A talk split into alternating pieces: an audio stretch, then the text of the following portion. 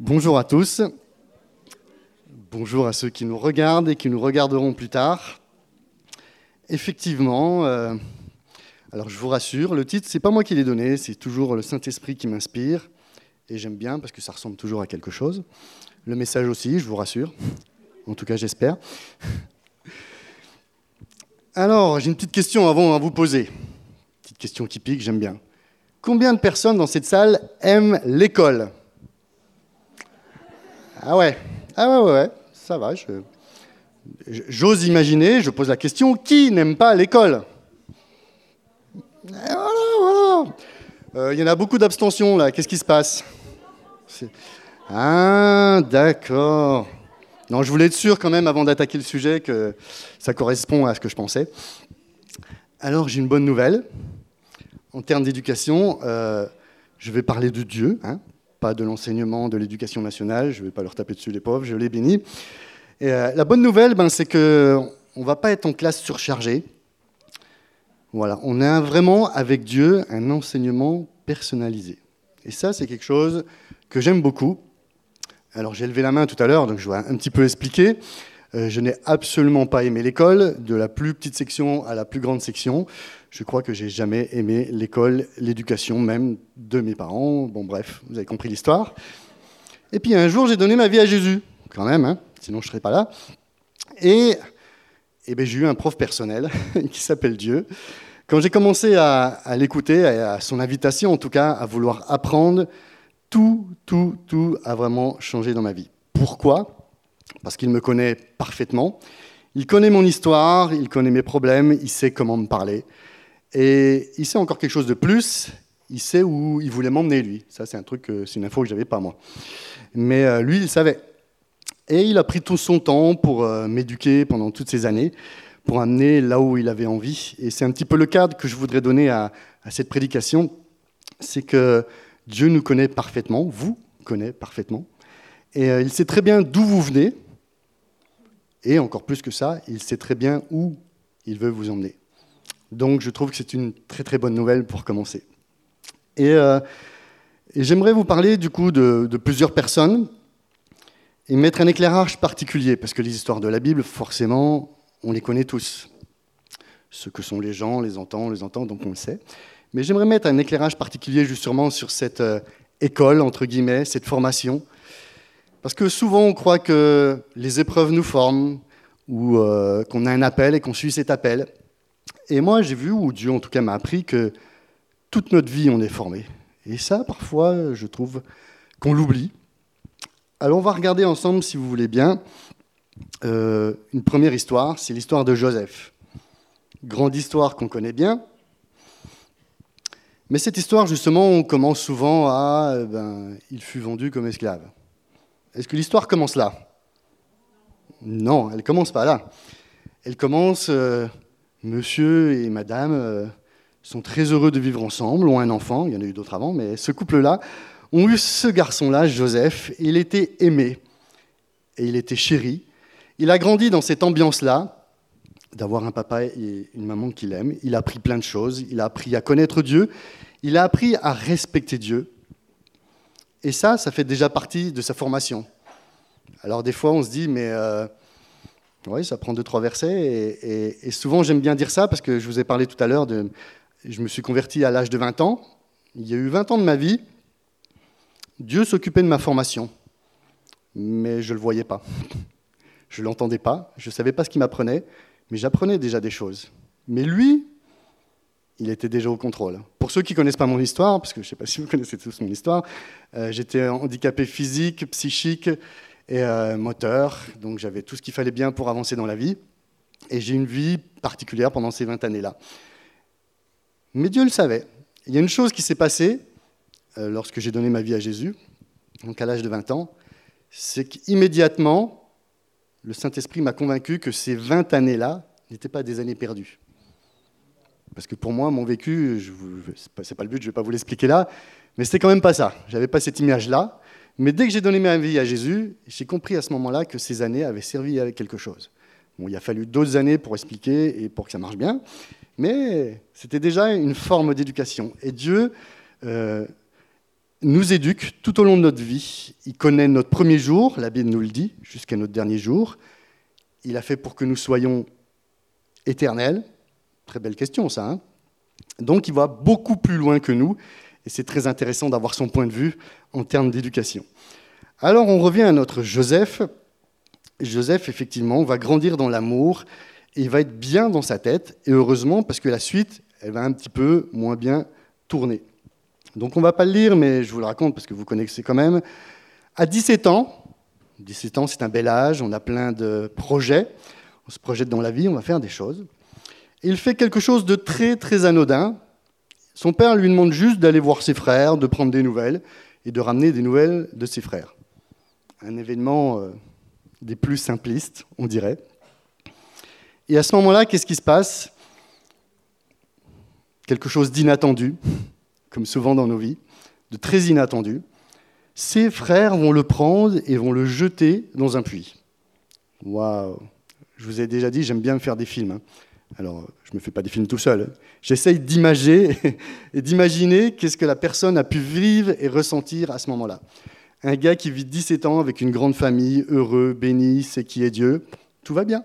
Il se dit que toute sa vie, ça va marcher comme ça. Non. Et là, il finit au fond d'un puits. Je passe les détails de, il y en a qui veulent le tuer, il y en a qui ne veulent pas le tuer. Et ils finissent par le remonter du puits et l'envoyer en esclavage. C'est un mot que vous avez sûrement entendu. C'est peut-être un mot aussi que vous vivez. Bien moins marrant. Alors l'esclavage de l'époque et celui d'aujourd'hui, on dira c'est pas le même. Ils ont un petit peu quand même les mêmes fonctions. En tout cas, un gros choc pour Joseph. Il a tout un environnement qui va bien pour lui et les circonstances changent. Mais ce que j'aime bien avec ce Joseph, c'est que les circonstances ne l'atteignent pas tant que ça. Alors, je ne vais pas dire qu'elles ne l'atteignent pas. Hein. La Bible n'en parle pas, ou en tout cas à certains endroits. Mais ce n'est pas ça qui ressort de tous les textes. C'est autre chose qui ressort. Et on va lire dans Genèse trente-neuf, au verset deux. Il va donc être vendu à un certain homme, un Potiphar. Un homme libre, heureux, joyeux, qui a plein de projets, va se retrouver esclave d'un homme riche dans un pays étranger. Je ne sais pas si vous imaginez au siècle d'aujourd'hui ce que ça donne. Moi, déjà, ça compliquerait beaucoup mon histoire. Et la Bible nous dit au verset deux, « L'Éternel fut avec Joseph, et la réussite l'accompagna. Il habitait dans la maison de son maître égyptien. Son maître vit que l'Éternel était avec lui, et que tout ce qu'il entreprenait, l'Éternel le faisait réussir entre ses mains. » C'est la réaction à laquelle vous vous attendiez, vous, hein. Quand vous, quand vous êtes esclave de quelque chose, vous « Oh, je suis avec Dieu, Dieu est avec moi », on l'a chanté tout à l'heure. Hein. Dieu est bon, sa présence est là, tout va bien.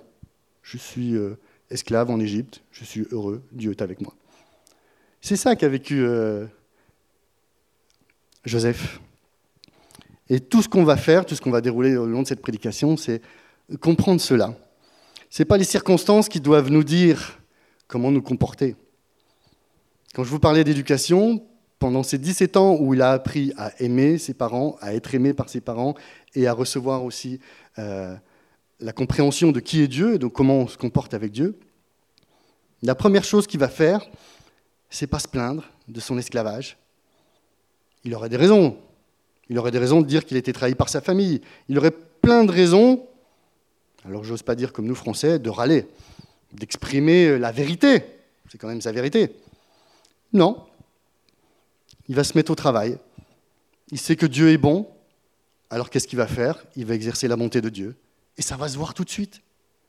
Et du coup, l'Éternel, effectivement, fut avec Joseph, et la réussite l'accompagne. Et le maître égyptien s'en aperçoit. Et il trouve grâce aux yeux de son maître.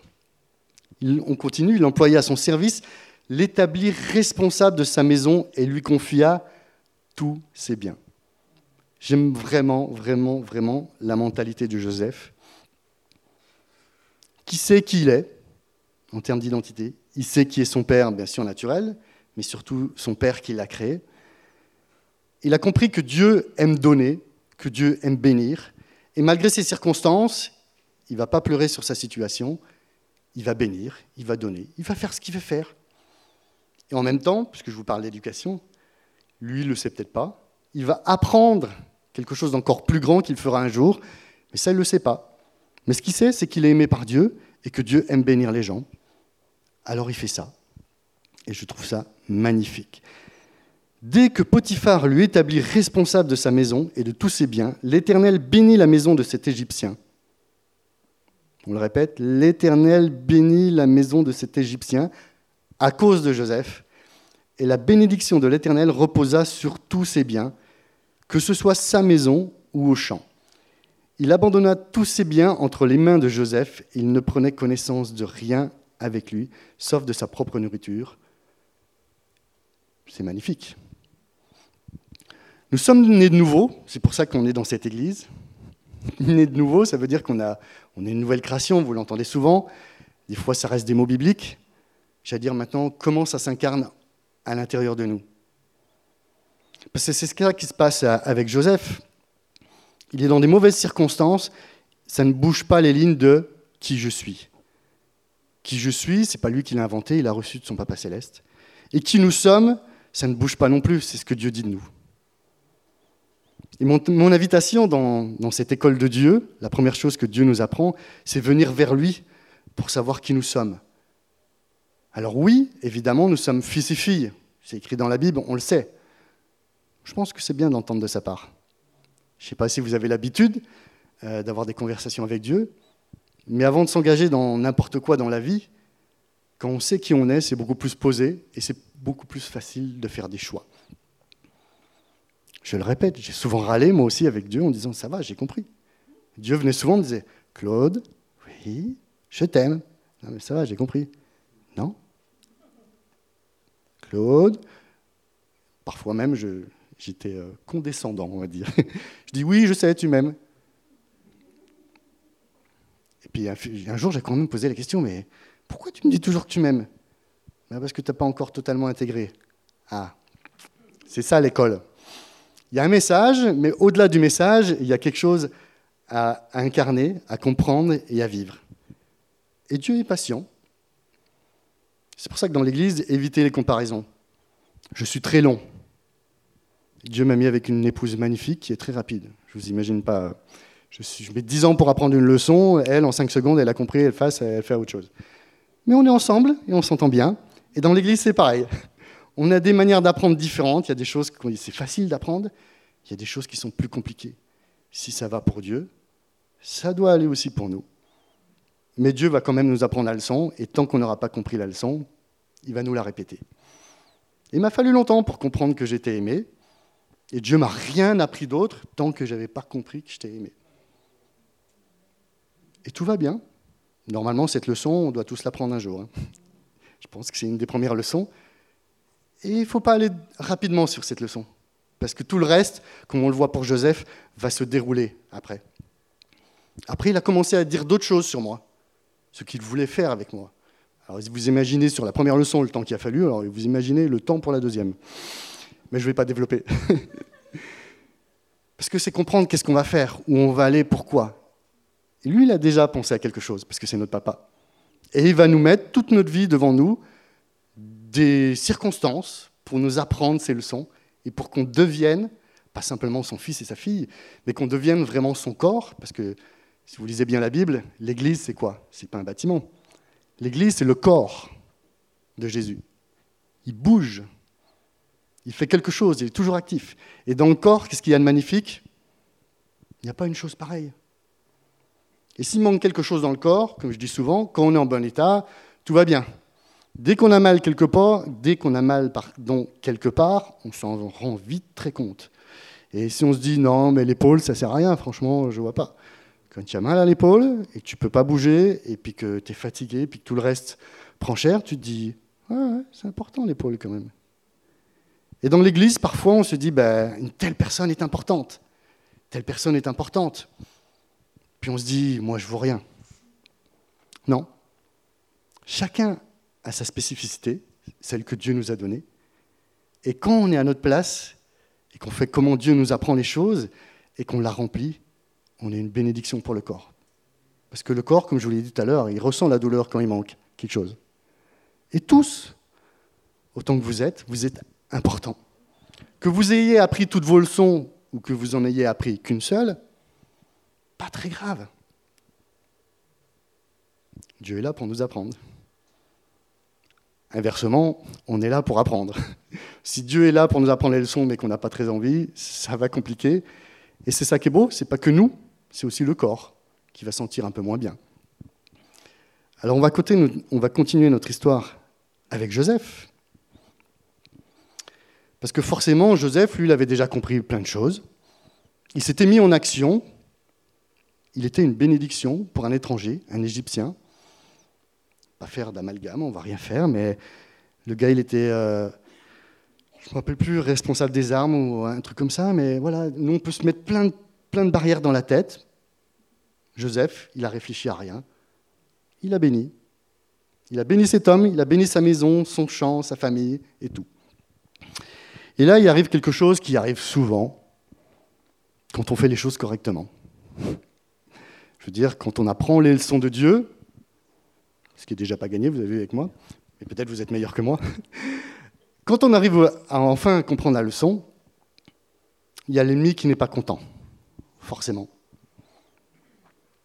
Parce que si Dieu aime qu'on rentre dans qui on est, l'ennemi ne supporte pas Dieu et ne supporte pas que nous fassions sa volonté. Alors il vient toujours nous embêter, des fois par des manières qu'on comprend bien, et puis parfois par des manières plus subtiles où euh, là aussi on dérape des fois, on ne comprend pas et on se met en colère aussi. Alors ça prend quelle forme pour Joseph ? On continue au verset sept. « Après cela, la femme de son maître porta les yeux sur Joseph et dit « Couche avec moi ». Je fais des commentaires, elle n'était pas amoureuse de lui. Hein. On est d'accord. C'est pas ça qui l'intéressait. C'est ça qu'il faut comprendre avec l'ennemi, quand il nous attaque, il ne vient pas nous attaquer euh, de manière euh, frontale. Il utilise des choses qui sont faciles pour nous faire tomber, ou qui pourraient faire tomber. En général, homme-femme, l'adultère, c'est quelque chose apparemment qui a l'air assez simple. Je ne vais pas faire l'amalgame non plus en France, dans tous les pays. Il essaye. Heureusement, là encore, on est super content que Joseph, quand même, il sait qui il est, parce qu'il va le dire après. Mais ça n'empêche que l'ennemi va attaquer par n'importe quel moyen. Il attaque par ce moyen-là, ça ne va pas marcher. On va voir dans la suite du texte, qu'est-ce qu'il va faire ? Il va employer un autre moyen. Sa seule raison, c'est de faire chuter Joseph, que ce soit par l'adultère, par autre chose, par un mensonge, une injustice. L'ennemi s'en tape de nos états d'âme, il veut juste nous faire tomber. Et je trouve que pour nous, pour notre vie spirituelle et pour notre relation avec Dieu, je ne dis pas qu'il ne faut pas avoir d'état d'âme. Ça pique toujours quand, quand des situations arrivent, mais euh, il faut faire attention à notre réaction. Alors on va finir cette histoire avec Joseph. Mon maître, il refusa, pardon, et il lui dit, mon maître ne prend connaissance de rien avec moi dans la maison, il m'a confié tous ses biens. Il rappelle qui il est. Il rappelle qui il est pour Dieu, mais il rappelle qui il est pour son maître. Il n'a pas oublié qu'il est esclave. Il est heureux, il bénit, il se souvient toujours qu'il est esclave et qu'il y a des règles du jeu. Personne n'est plus grand que moi dans cette maison et il ne m'a rien interdit, sauf toi parce que tu es sa femme. Toujours, il rappelle les règles du jeu. Comment pourrais-je commettre un aussi grand mal et pécher contre Dieu ? On a toujours, dans toutes nos histoires, un homme, une femme et Dieu. Tous les actes qu'on fait ont toujours des répercussions dans les deux domaines. Mais cette femme, elle avait un but. Enfin, je ne sais pas si elle savait qu'elle avait un but, mais en tout cas, l'ennemi avait un but à travers elle, faire chuter Joseph. Elle parlait tous les jours à Joseph, mais il ne l'écoutait pas. Il refusait de coucher avec elle, d'être avec elle. Parce qu'il avait compris l'idée, euh, même approcher, c'était... voilà. Donc, même être avec elle, il ne voulait pas. Un jour, il était entré dans la maison pour accomplir son travail, béni soit-il, et il n'y avait aucun des gens de la maison. Elle l'attrapa par son habit en disant « Couche avec moi ». Elle ne lâche pas le message, hein. L'ennemi est persévérant des fois. Il lui laissa son habit dans la main et sortit. Lorsqu'elle vit qu'il lui avait laissé son habit dans la main et qu'il était enfui dehors, elle appela les gens de la maison et leur dit « Regardez, il nous a amené un Hébreu pour abuser de nous.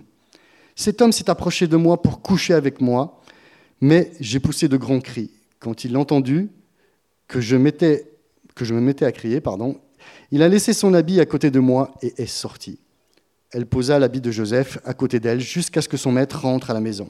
Elle le dit à toute la maison. Elle attend que le chef de la maison rentre pour lui dire aussi.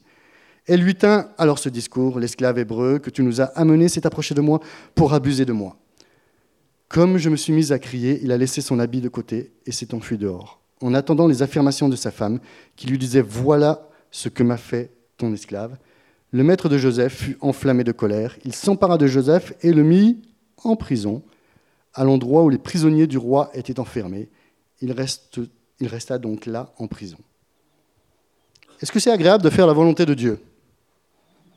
hmm, J'entends pas beaucoup de oui. Hein ? Oui, c'est agréable. Et des fois, on en paye le prix. Joseph était esclave. Je ne vais pas dire qu'il est monté en grade, mais quand même, maintenant il n'est plus esclave, il est prisonnier. Pourquoi il est prisonnier ? Parce qu'il a fait la vérité. Il a résisté à la tentation de l'ennemi, et l'ennemi, ça le met en rogne. Alors quand il n'arrive pas à avoir quelque chose, il essaye d'une autre manière. C'est incroyable, hein ? Il ne va même pas vivre que ça, il va vivre l'injustice, parce que quand même, il se dit, moi, je reste dans les clous de qui je suis pour mon maître, de qui je suis pour Dieu. Je fais exactement ce qu'on me demande de faire, j'apprends les leçons que Dieu me demande. Et c'est quoi le résultat ? Ma situation s'empire. Il n'est plus esclave, il est prisonnier. Mais là encore, l'attitude de Joseph est incroyable. Ça n'a pas l'air de faire bouger les lignes chez lui. Il sait toujours qu'il appartient à Dieu. Et Dieu sait aussi qu'est-ce qu'il a envie de lui apprendre. C'est la version toujours que je dis cachée. On ne sait pas ce que Dieu veut nous apprendre dans les leçons.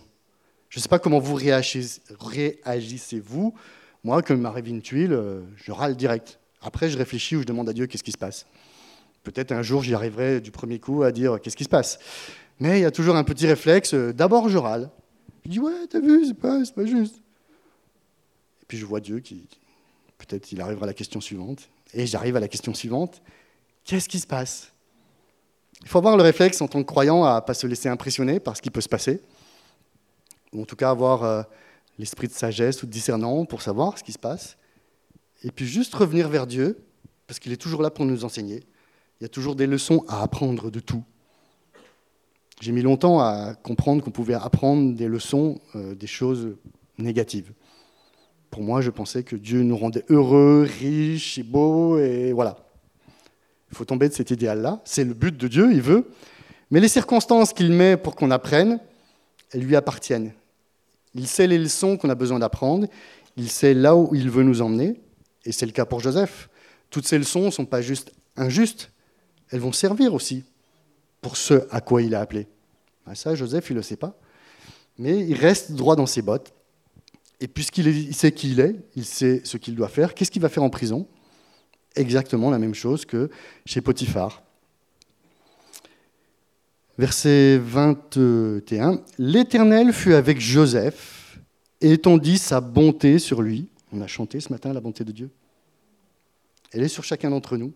Le plaisir de Dieu, ce n'est pas juste de nous faire goûter la bonté, même si on aime bien. C'est que cette bonté, elle s'étende. Est-ce que vous choisissez à qui vous, vous donnez votre bonté ou pas ? Non, vous ne faites pas ça. Ça doit être que moi aussi, je crois. Non, sérieusement, il y a, y a des gens, c'est facile, on a envie d'être bon avec eux, puis il y a des gens, on réfléchit. Incroyable, hein ? Avant d'être bon avec eux, on... est-ce qu'ils... Ben oui. oui. Donc, ouais, en termes d'identité, on a quelques leçons à apprendre encore. Je vous ai déjà raconté cette histoire, mais je veux la raconter. Quand Dieu m'a demandé de prier pour Oussama Ben Linden, j'ai dit, tu peux répéter la question, peut-être j'ai mal entendu. Non, tu peux prier pour... Et là, je me, je me suis rendu compte que je n'étais pas calé du tout, parce que la bonté pour cet homme-là, je ne voyais pas à quel moment. Mais quand j'ai écouté le cœur de Dieu, et ce qu'il avait envie de lui faire pour cet homme, je me suis dit, ouais, ok, je ne connais pas encore autant mon papa que je croyais. J'ai encore quelques leçons à apprendre. Et on en a toujours à apprendre. Et la bonté, j'allais dire, puisqu'on est fils et filles de Dieu, ça devrait être inné. On voit quelqu'un, on a envie d'être bon, on a envie de bénir de la richesse que Dieu nous a donnée. Ben, parfois, ce n'est pas encore acquis. Je suis content parce que Joseph, lui, l'avait compris. Et ça lui a ouvert encore des portes. L'Éternel fut avec Joseph, étendit sa bonté sur lui. Il lui fit gagner la faveur du chef de la prison. Celui-ci plaça sous son autorité tous les détenus qui étaient dans la prison et tout ce qu'on y faisait passait par lui. Le chef de la prison ne s'occupait pas du tout de ce qui était sous la responsabilité de Joseph, parce que l'Éternel était avec lui et faisait réussir ce qu'il entreprenait. Un gars, il a la... je ne sais pas si vous savez, hein, mais en Égypte, ça rigolait pas trop à l'époque quand même. Le gars, il a la charge de la prison, donc si ça se passe mal, euh, ça va mal se passer pour lui. D'ailleurs, l'histoire d'après, les, les deux qui font des rêves, il y en a un pour qui ça se passe mal. Il ne va pas du tout regarder ce qui se passe dans la prison. Totale confiance à un Hébreu qui s'est fait virer quand même d'une maison parce que ça s'est mal passé, et qui se retrouve en prison. Mais qu'est-ce qu'on voit chez cet homme-là ? On voit la faveur de Dieu. Donc le gars, il se dit, vas-y, gère. Je ne regarde même pas ce que tu fais. Vous avez réfléchi un peu pour le truc ? Moi, j'ai toujours été impressionné par ça. Comment un homme en Égypte qui ne connaît pas Dieu fait confiance à un gars, il a vu la faveur de Dieu sur lui, les yeux fermés, il met sa vie en jeu en remettant son autorité à cet homme-là. On peut faire des choses incroyables avec Dieu, n'est-ce pas ? Et on est encouragé à faire des choses incroyables. Et je vous encourage à faire des choses incroyables. Et on est encouragé à aller dans plein de domaines de la société. Comme je vous disais tout à l'heure, l'Église, c'est un corps.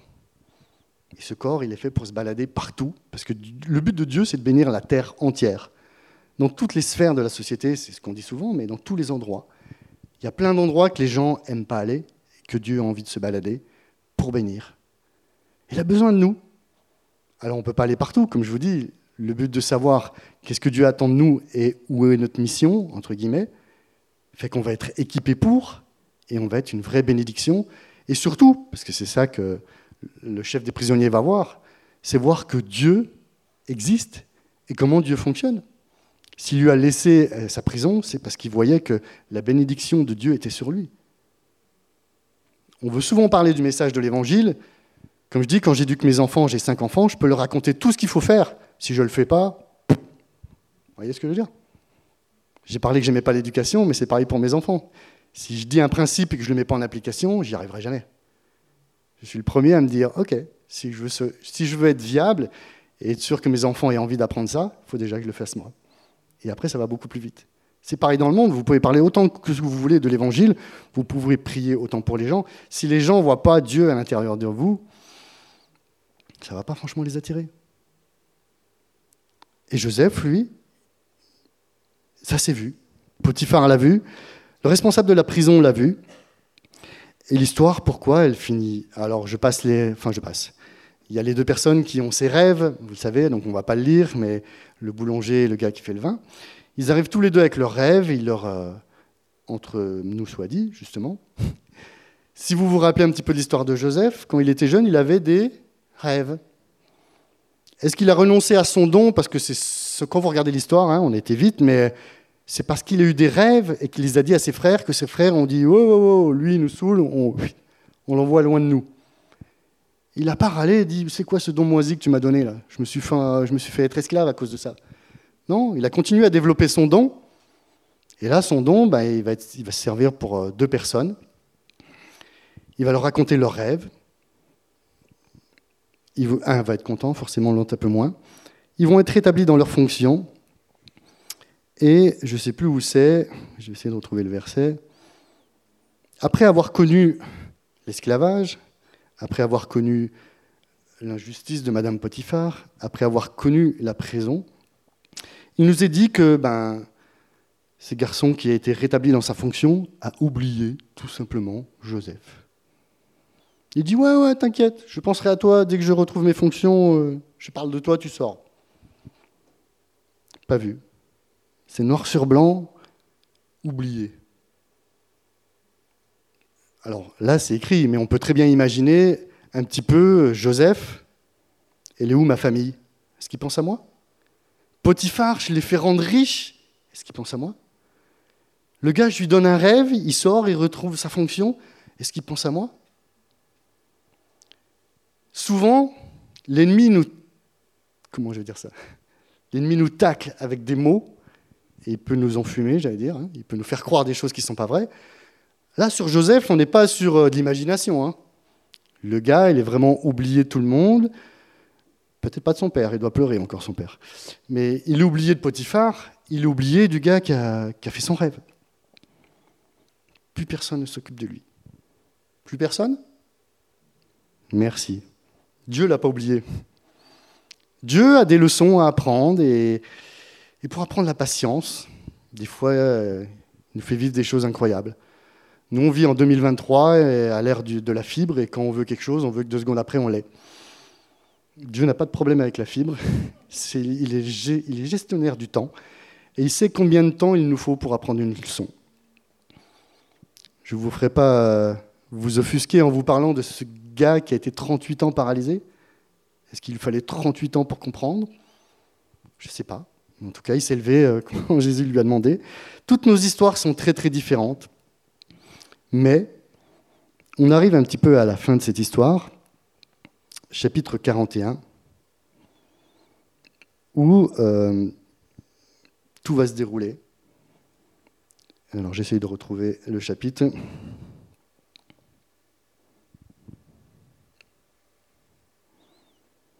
Oui, donc c'est le Pharaon qui a aussi un rêve. Et là, l'autre, ah, mais je me rappelle, il y avait quelqu'un que, qui sait interpréter les rêves. Alors, je vous passe tout le début, mais au verset vingt-huit, c'est comme je viens de dire au Pharaon. Dieu montre au Pharaon ce qu'il va faire. Il y aura sept années de grande abondance dans toute l'Égypte.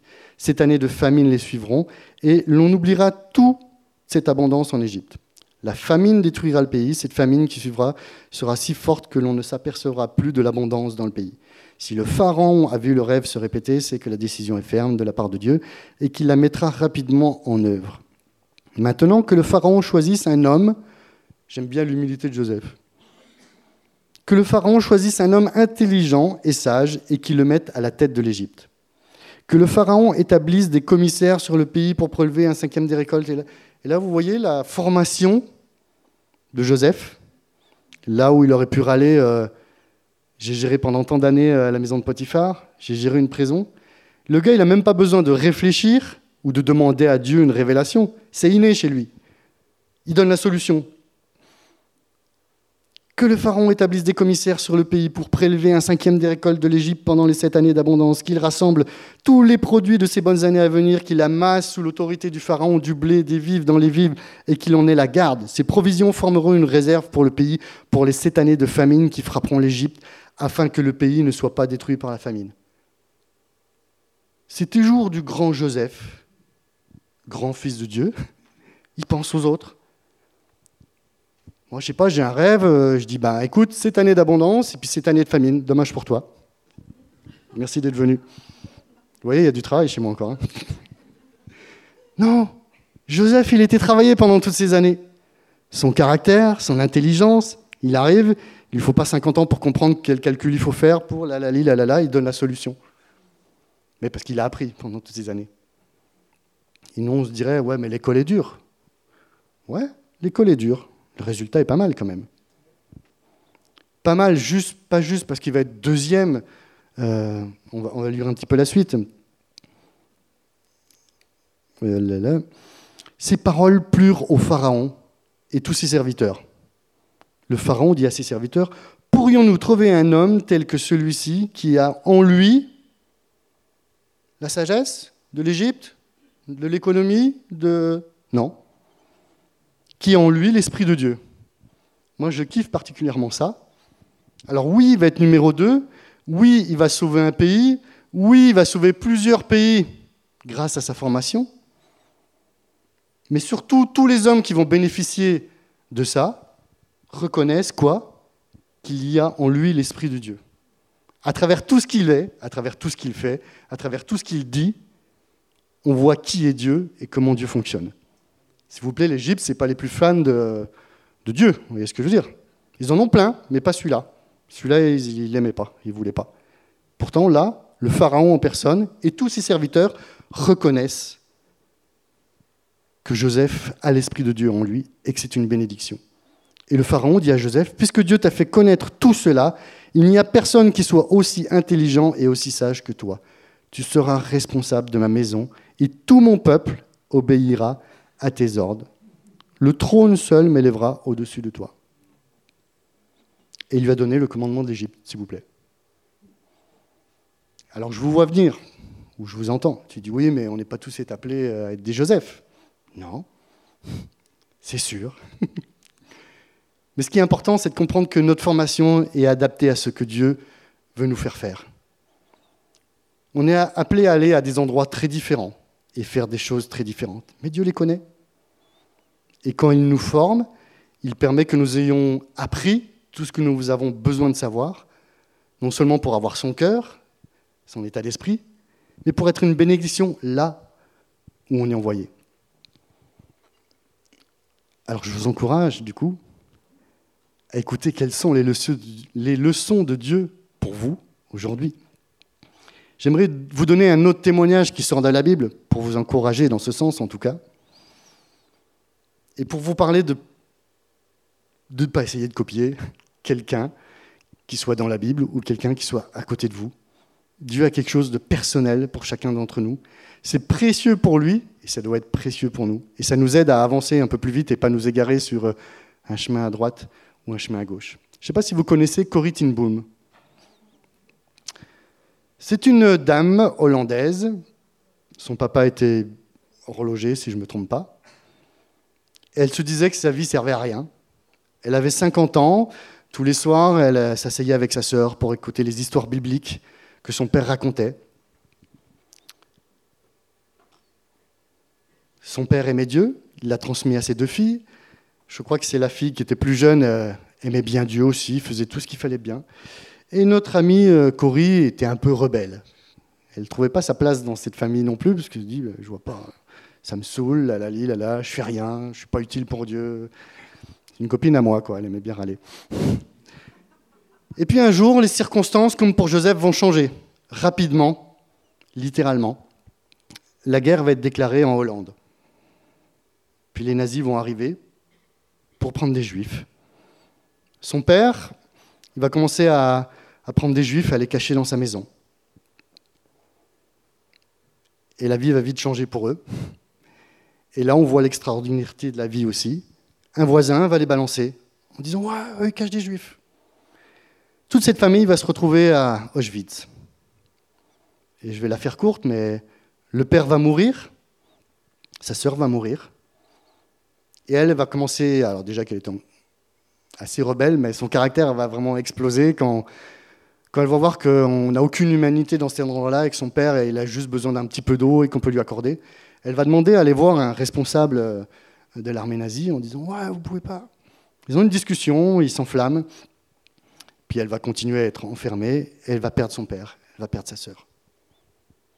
Quand je dis que Dieu nous forme toute notre vie, et qu'il y a un, an, un instant où ça bouge. Et il y a eu cette formidable fin de guerre avec cette déclaration, c'est terminé.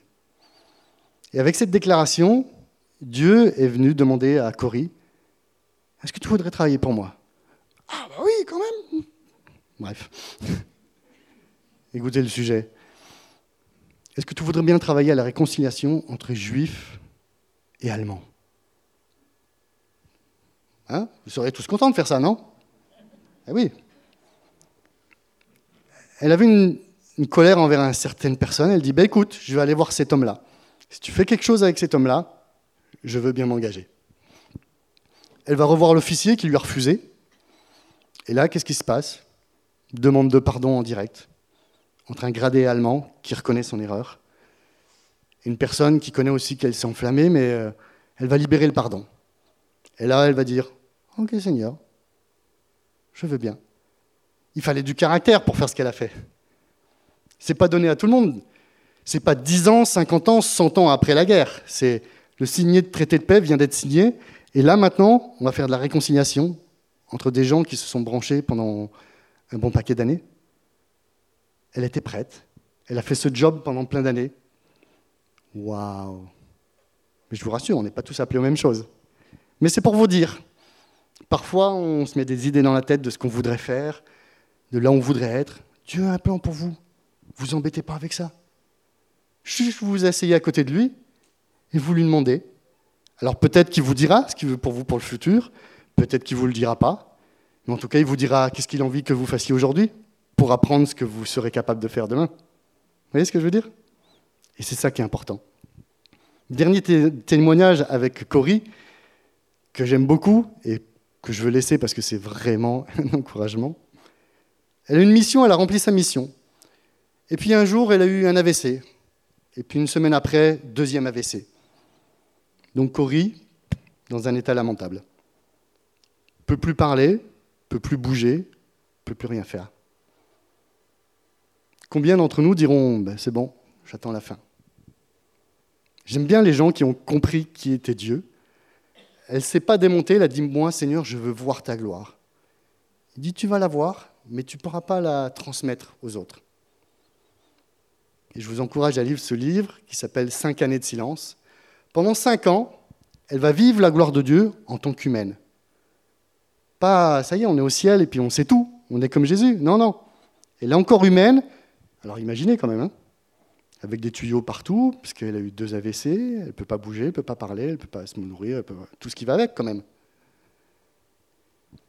Et comme elle a compris aussi, elle, comme Joseph, qu'il était le cœur de Dieu, elle s'est dit, non, ouais, je sais, il a dit que je ne pouvais pas le transmettre, mais quand même, je dois pouvoir faire un truc, je ne sais pas. Elle va voir une infirmière chrétienne, mais qui, ne, qui n'avait aucune connaissance de tout comment fonctionnait le, le monde de Dieu, le monde spirituel. Et ils vont essayer d'établir un langage entre elles. Donc avec son petit doigt, elle va dire oui, elle va dire non, et il y a que ça qu'elle pouvait bouger. Et ils ont établi une espèce de, de dictionnaire pour pouvoir discuter. Et les gens de la terre entière ont commencé à venir voir Corrie Ten Boom. Et ils avaient de vraies réponses à leurs questions. La fille, elle était, je ne vais pas dire un légume, parce qu'elle fonctionnait, mais en tout cas son corps et une grande partie de son cerveau était inapte. Elle voulait encore servir Dieu. Elle pouvait encore servir à quelque chose. Et je vous encourage à lire ce livre, ce qu'elle raconte. Ce n'est pas juste des petits trucs à deux balles. Elle va bénir des ministères, elle va bénir des gens. Elle va être encore au service. Je ne sais pas dans quelles circonstances vous êtes. Je vais demander à David s'il veut bien venir au piano. On est tous très conscients, si on est dans l'esclavage, si on est dans prison, si on est dans l'injustice, si on nous a oubliés, que ce soit dans la réalité ou que ce soit l'ennemi qui nous pousse au mensonge à croire ça, on a tous des histoires à raconter. Pas plus moi que vous, je pourrais donner le micro à chacun. Qu'est-ce qui fait la différence ? Joseph, il avait compris. Corrie, il avait compris. Ils avaient compris qui était Dieu, ils avaient accepté les leçons tous les jours de leur vie. Je ne sais pas si vous, Dieu vous appelle à être un ministère ou juste à être un bon voisin. Mais je sais qu'il y a plein de choses qu'il a envie de faire dans cette société, dans cette ville de Toulouse et plus loin. On a entendu tout à l'heure qu'on représentait plein de nations et on peut bénir plein de nations, même en étant à Toulouse. Mais l'idée, c'est de comprendre qu'est-ce que Dieu veut nous apprendre aujourd'hui. Lui seul peut nous former. On a le droit de faire des formations, on en fait dans cette église. Il y a plein de choses qu'on veut apprendre, qu'on désire apprendre. On ne sait même pas quoi en faire. Dieu, il sait qui vous êtes, il sait comment vous fonctionnez, et il sait où il veut vous emmener. J'aimerais vraiment vous encourager pendant ce temps à écouter Dieu et à lui demander « C'est quoi que j'ai à apprendre aujourd'hui ?» Et si vous n'avez pas l'habitude, c'est pas grave. On peut tout simplement reconnaître qu'on a peut-être oublié de passer du temps avec lui. Ou on passe du temps avec lui pour râler, pour prier. « Seigneur, guéris-moi. Seigneur, bénis-moi. » On a oublié que c'est notre Père. Il nous a créés. On n'existait pas. Il nous a fait exister. On était perdus. Il nous a sauvés. Juste pour son plaisir personnel ou notre plaisir personnel? Non, Dieu est bien plus grand que ça. On l'a vu avec Joseph. Pour bénir les autres, pour que les autres puissent entendre parler de Jésus, puissent voir Jésus. Alors je vais vous demander de fermer les yeux et on va prier et laisser Dieu parler à votre cœur. Il n'y a pas une grande mission, il n'y a pas une petite mission. Il y a un pas, un pas pour être éduqué par lui, pour apprendre, apprendre qui il est, apprendre qui on est, apprendre où on va, apprendre pourquoi on va, apprendre à comment faire. Il sait tout ce dont on a besoin. Il ne veut pas simplement le révéler à des prophètes ou à des pasteurs. Il aime parler avec vous. Il aime parler avec nous.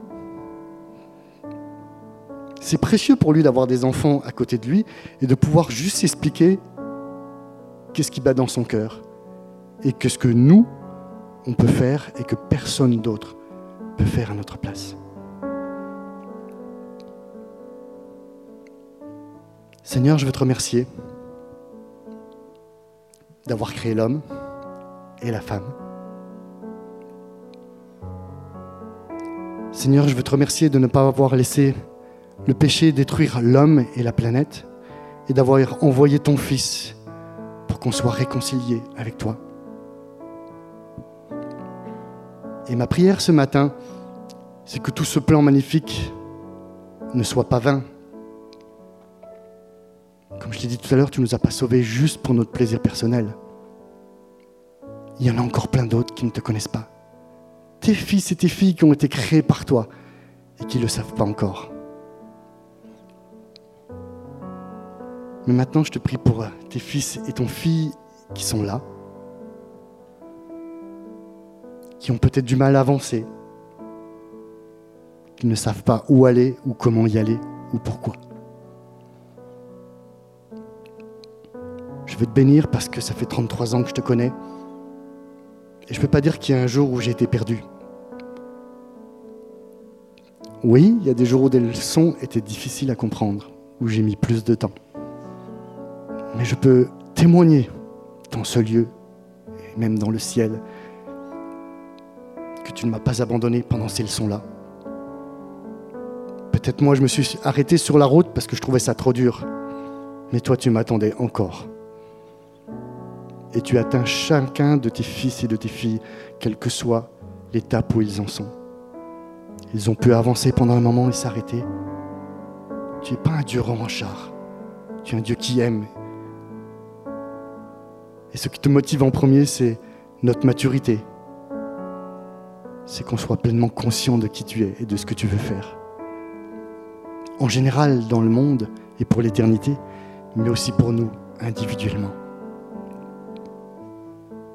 Alors je te prie de venir parler à chacun d'entre nous, dans nos cœurs, à travers ton esprit. Dans Joseph, il est dit que l'Éternel était toujours avec lui. Et toi, tu as déposé en nous ton esprit. Il est toujours avec nous, l'esprit. Il ne s'en va jamais. Il est toujours là. Il attend juste qu'on passe du temps avec toi.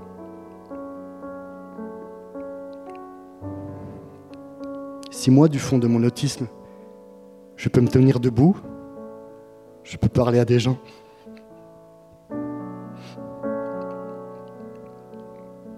si je peux prêcher, ça paraît peut-être simple pour vous, pour moi, c'était compliqué. Mais Dieu a fait tout ce qu'il avait à faire dans ma vie. Et Dieu veut faire tout ce qu'il a à faire dans votre vie. Alors je vous en supplie, écoutez-le. Ça prend pas beaucoup de temps. Et en plus, en général, ça fait quand même beaucoup de bien.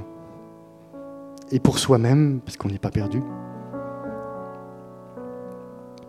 Et on sait en plus qu'on sera une bénédiction quelque part. Un jour ici, demain ailleurs, parce qu'on aura grandi. Et c'est bien. Arrêtez de vous faire des nœuds dans la tête. Il a déjà écrit quelque chose pour vous. Vous avez juste à le recevoir, l'entendre et l'accomplir. Et si vous n'y arrivez pas du premier coup, c'est pas grave non plus. Personne n'a appris à marcher du premier coup. On est toujours tombé. Mais s'il veut nous apprendre une leçon, il nous donnera les moyens d'arriver au bout de cette leçon. Alors quand vous avez entendu la leçon et que vous n'y arrivez pas, ne dites pas c'est pas possible. Allez juste le revoir. Et dites-lui, ok, qu'est-ce que je fais pas bien ? Comment je peux faire différemment ? Elle va vous montrer. Et vous allez apprendre cette leçon. Je te remercie, Père, pour ton cœur.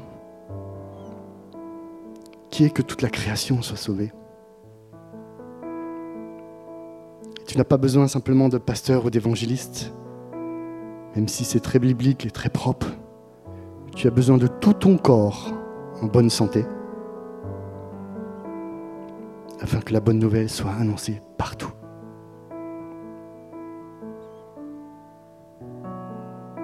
Tu viens asseoir ton autorité, ton amour et ton message dans chacun d'entre nous.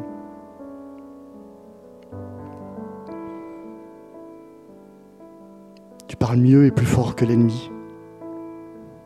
Oui, il est toujours là. Il nous pousse toujours à la rébellion. Ça apporte que la mort en nous, et on le sait très bien. Alors que tes paroles à toi, elles apportent la vie.